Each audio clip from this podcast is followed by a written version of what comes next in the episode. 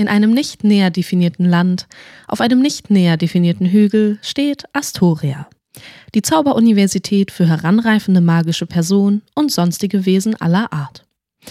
In einem der spitz zulaufenden Türme befindet sich der Krankenflügel des Schlosses. Zwei Behandlungsräume werden vom Krankenzimmer verbunden, in welchem etwa ein Dutzend Betten, getrennt von schalldämmenden Stoffvorhängen, aneinandergereiht Schlafplatz für Bedürftige bieten. Da in der Lehre der Magie oft auch Versagen ein wichtiger Tutor ist, sind die meisten Betten mit rotierender Besetzung belegt. Unter anderem unsere Hauptperson befindet sich in einem heilsamen Schlaf. Doch nicht mehr lange. Dank Kapitel 12 Aufwachen. Es gibt heiße Suppe.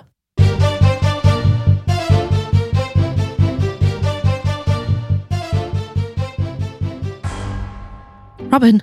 Robin! Robin!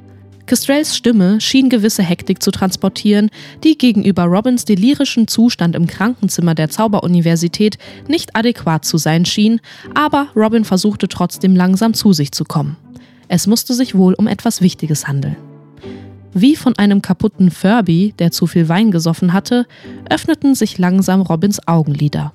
Erst erkannte Day Kestrels hellbraune Haut, dann die Umrisse ihrer Locken und schließlich die etwas zu groß geratene goldene Brille auf ihrer Nase. Was geht? fragte Robin mit erschöpfter Stimme. Ich hab ein Date! freute sich Kestrel und schaute Robin mit glänzenden Augen an.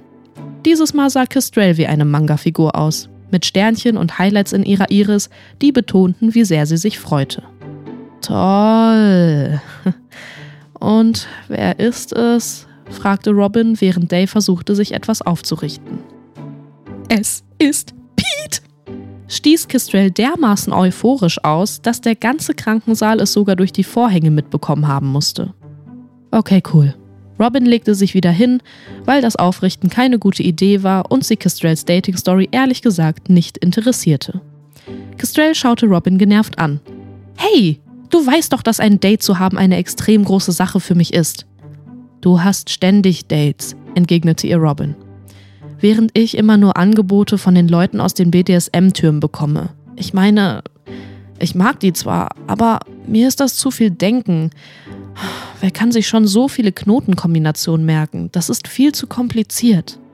Ha, Anfänger, lachte eine Person im näheren Umkreis von Robin.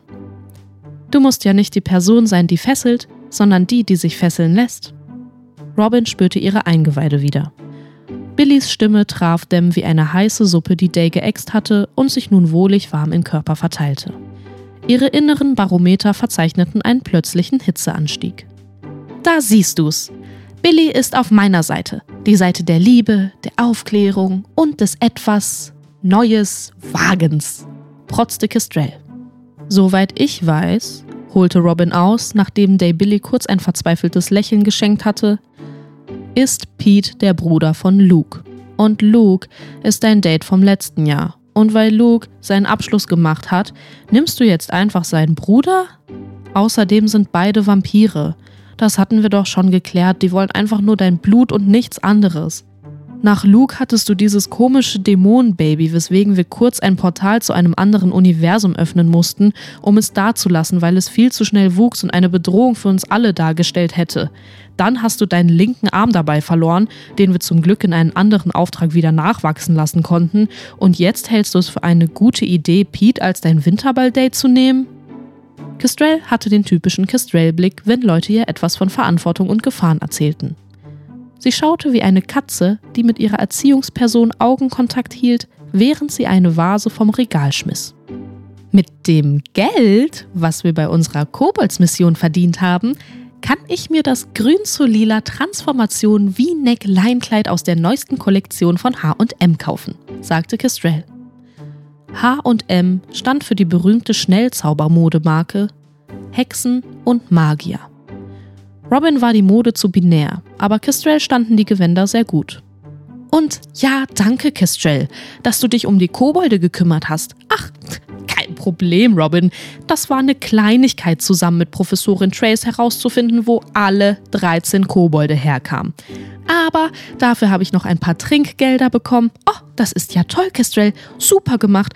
Während ich hier einfach nur drei Tage lang im Krankensaal gelegen habe und sich schon alle Sorgen gemacht haben, ob ich überhaupt noch mal aufwache. Ihr habt euch Sorgen gemacht? Robin war aufrichtig berührt. Ihre Familie war zwar reich, aber nie wirklich reich an Emotionen gewesen. Die Schulseelenmagierin half ihr regelmäßig dabei, über die diversen Traumata des exquisiten Lebens im Wohlstand hinwegzukommen. Robin schaute zu ihrer Rechten.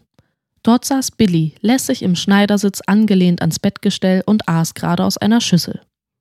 Hatte auch Day sich um Dem Sorgen gemacht?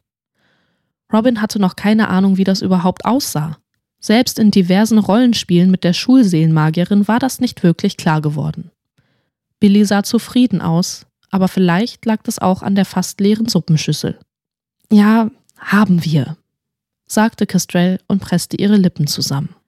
Aber zum Glück ist Billy sehr schnell von ihrem Heilungszauber aufgewacht und hat sich bereit erklärt, ein Auge auf dich zu werfen, während Day noch am Regenerieren ist. Kestrel zwinkerte Robin mit der Seite zu, die von Billy abgewandt war. Dieses Zeichen konnte Day dank den Seelsorg-Rollenspielen mittlerweile deutlich besser deuten. Kestrel stand auf. So, ich muss jetzt los, schon mal das Kleid kaufen gehen. Und Robin, Kestrel setzte eine Kunstpause. Stell dich nicht so an. Du bist die sportlichste und mutigste Person auf dem ganzen Campus. Also, Kestrel zwinkerte noch ein paar Mal. Werd schnell wieder gesund. Der Ball erwartet uns. Und mit diesem Singsang stolperte Kestrel aus dem Krankensaal. Ob Robin wohl die Zweideutigkeit von Kestrels Worten verstehen würde? Kestrel hoffte es, aber mehr konnte sie nicht tun. Darum ließ sie deren Schicksal erstmal in Merlins Händen. Und in denen der Schulseelenmagierin. Das war Kapitel 12 von Robin Phoenix und der Ruf des Feuervogels. Wenn es euch gefallen hat, lasst eine Bewertung da, folgt dem Podcast und aktiviert die Glocke, damit ihr kein Türchen mehr verpasst. Unterstützen könnt ihr dieses Projekt über den Spendenlink in den Show Notes und indem ihr allen Mitwirkenden auf den sozialen Medien folgt. Vor jedem Kapitel könnt ihr außerdem in der Episodenbeschreibung lesen, ob es Contentwarnung gibt. Diese werden mit einem Zeitstempel angegeben. Mein Name ist Vicky Kubica und ich bedanke mich herzlich bei euch fürs Zuhören und wünsche euch viel Spaß beim Öffnen der nächsten Tür.